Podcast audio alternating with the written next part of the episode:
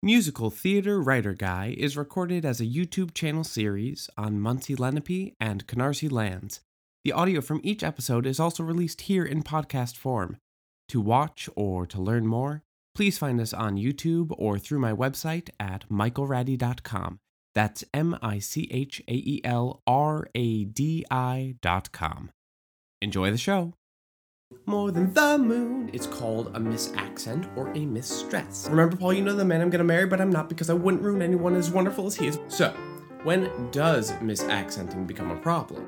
Hello, everyone. I'm Michael Radi, aka Musical Theater Writer Guy. Musical Theater Writer Guy. That's me. Welcome to my channel where I talk about everything musical theater from a writing perspective. I upload videos every other Friday, so make sure to subscribe and hit that notification bell to never miss an episode. As a performer, composer, lyricist, librettist, musical director, and vocal coach, I believe that understanding effective musical theater writing can be helpful to all kinds of theater makers. Whether you're a performer, a writer, a director, designer, producer, stagehand, an audience member, a professional artist, aspiring, or you simply love the theater. My goal is to present you with information that will enhance your theatrical experiences and help to bolster your enjoyment of the theater. Today, as I teased in my last video, I want to talk about stress. And I don't mean that feeling that we're all having by being in the middle of a pandemic. no, I mean like accents but not like top of the morning to ya or uh, mighty fine day we're having. Those those were pretty bad. Those those weren't good. They were not good. What I mean is how we accent or stress the words sung in a show, and why does this even matter? So, let's go grab our overpriced beverages and get the show going.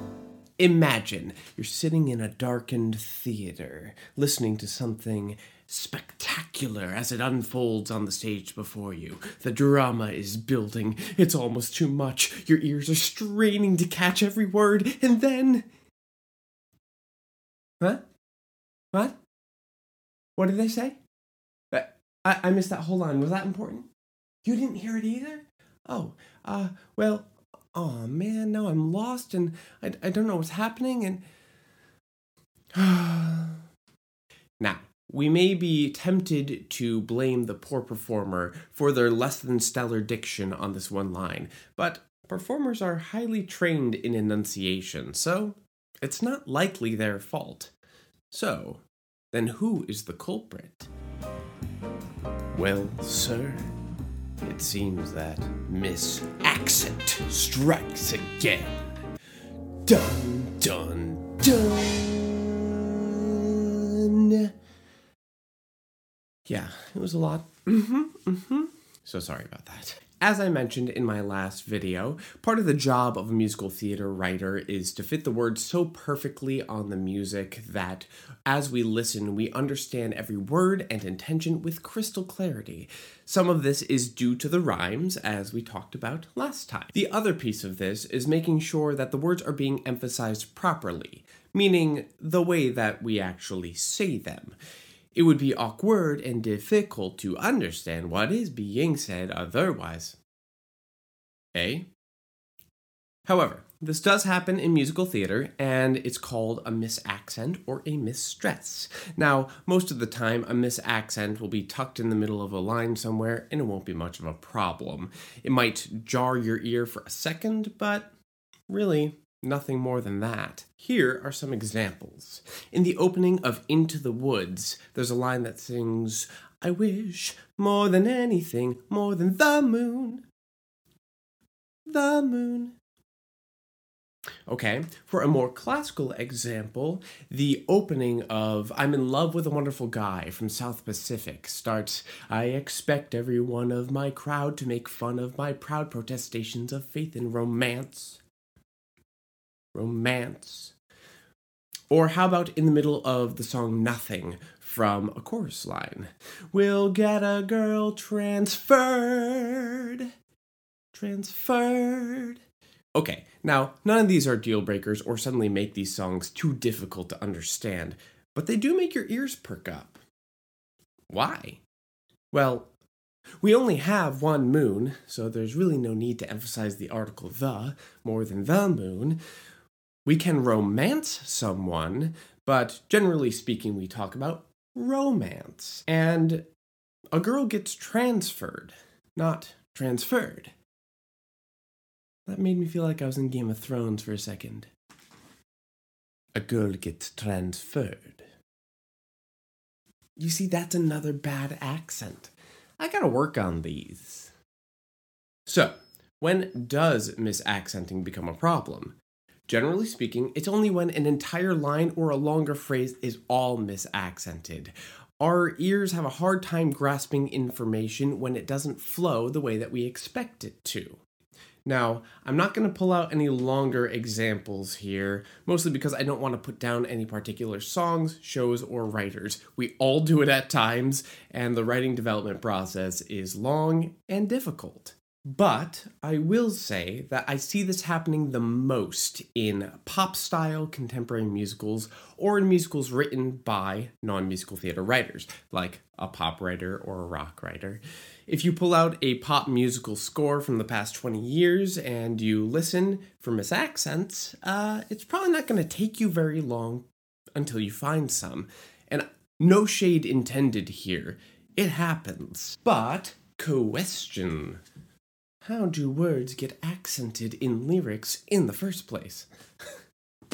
That's such a good question. Thank you for asking. Melodies contain movement, and I mean this in multiple ways.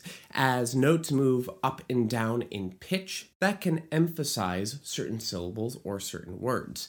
We looked at an extreme example earlier with more than the moon, but the line right before that is more than anything which actually sits very naturally on that melody. It comes out exactly the way we would say it, more than anything. Other movement that contributes to the accenting has to do with rhythms. So, the longer that a note is held, the more that it seems to be accented, as in transferred. So, usually when I hear people sing this song, they will choose to hold out the trans longer than written to make that more of a naturalistic accent. We'll get a girl transferred. Not only does it work a little bit better, but it's a totally valid artistic interpretation of that line. Another rhythm concept that comes into play is what beats of the measure a syllable falls on and how they can also help to accent, especially the first beat of a measure, which is also known as the downbeat. This is why the manse feels emphasized in the South Pacific example because the end of the word falls on the first beat of a measure.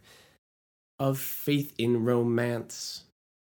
Of faith in romance. So naturally, it sounds emphasized, even if that wasn't the intention. So, sometimes misaccents creep up on us because an unimportant syllable ends up aligning with one of these three ideas, creating an unintended accent. Or perhaps there aren't enough notes in a line for the number of words that a lyricist wants to use, so they end up cramming a whole bunch of words into a short period, and then all of them end up being misaccented.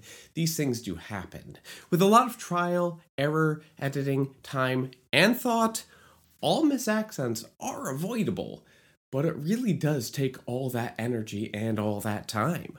However, misaccents can also be used purposefully, especially for comedic effect. Maybe the misaccent itself is the joke, or perhaps there's some sort of double entendre in the line, and by stressing an unimportant syllable, it brings out the double entendre. There are definitely purposeful uses for misaccents if one desires. But at the end of the day, well accented lyrics provide an effective and naturalistic rhythm to what is being sung, allowing the audience to do less work in order to understand the characters and to follow the story. It provides clarity. Now, there are a lot of very good examples of this, and many could be pulled straight from Hamilton, but you don't want to hear me try to rap that. Trust me. But one of my favorite examples comes from Getting Married Today from Company.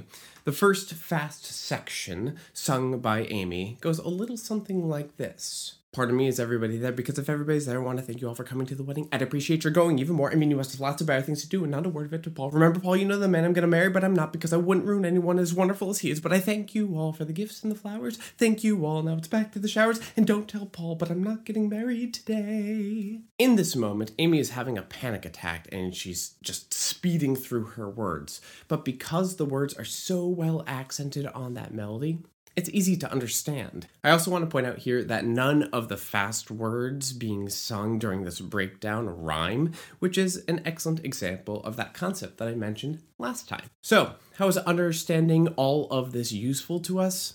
Well, for my writers out there, accenting your words naturalistically may take some extra time and some extra effort, but when it comes to audience comprehension, it is totally worth it. Performers, if you're finding that a song or a part of a song is particularly difficult to make understandable, it may have something to do with the accenting.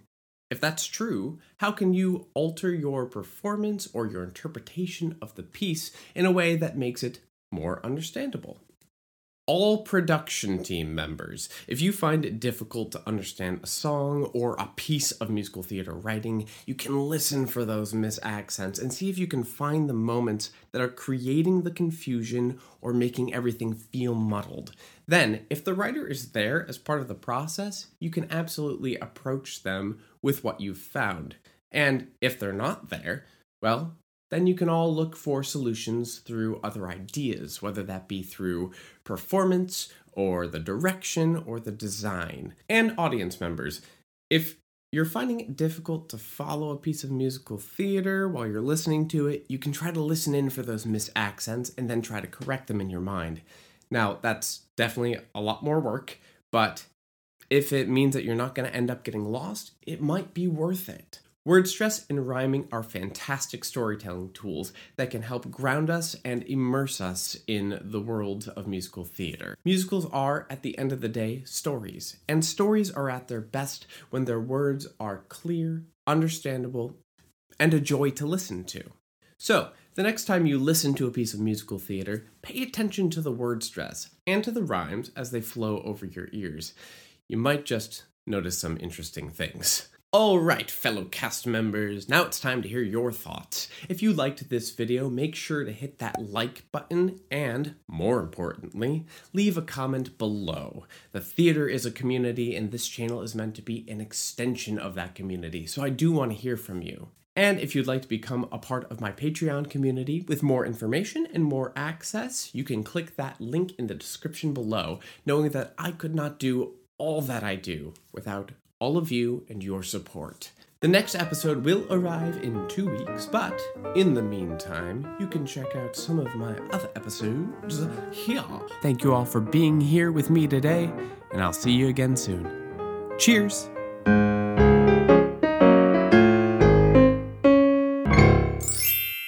Thank you for listening to Musical Theater Writer Guy, available wherever you get your podcasts. If you enjoyed this episode, please make sure to rate and review this show as it really helps others to discover what you already know. And please do share this show far and wide so we may all become an even closer musical theater community.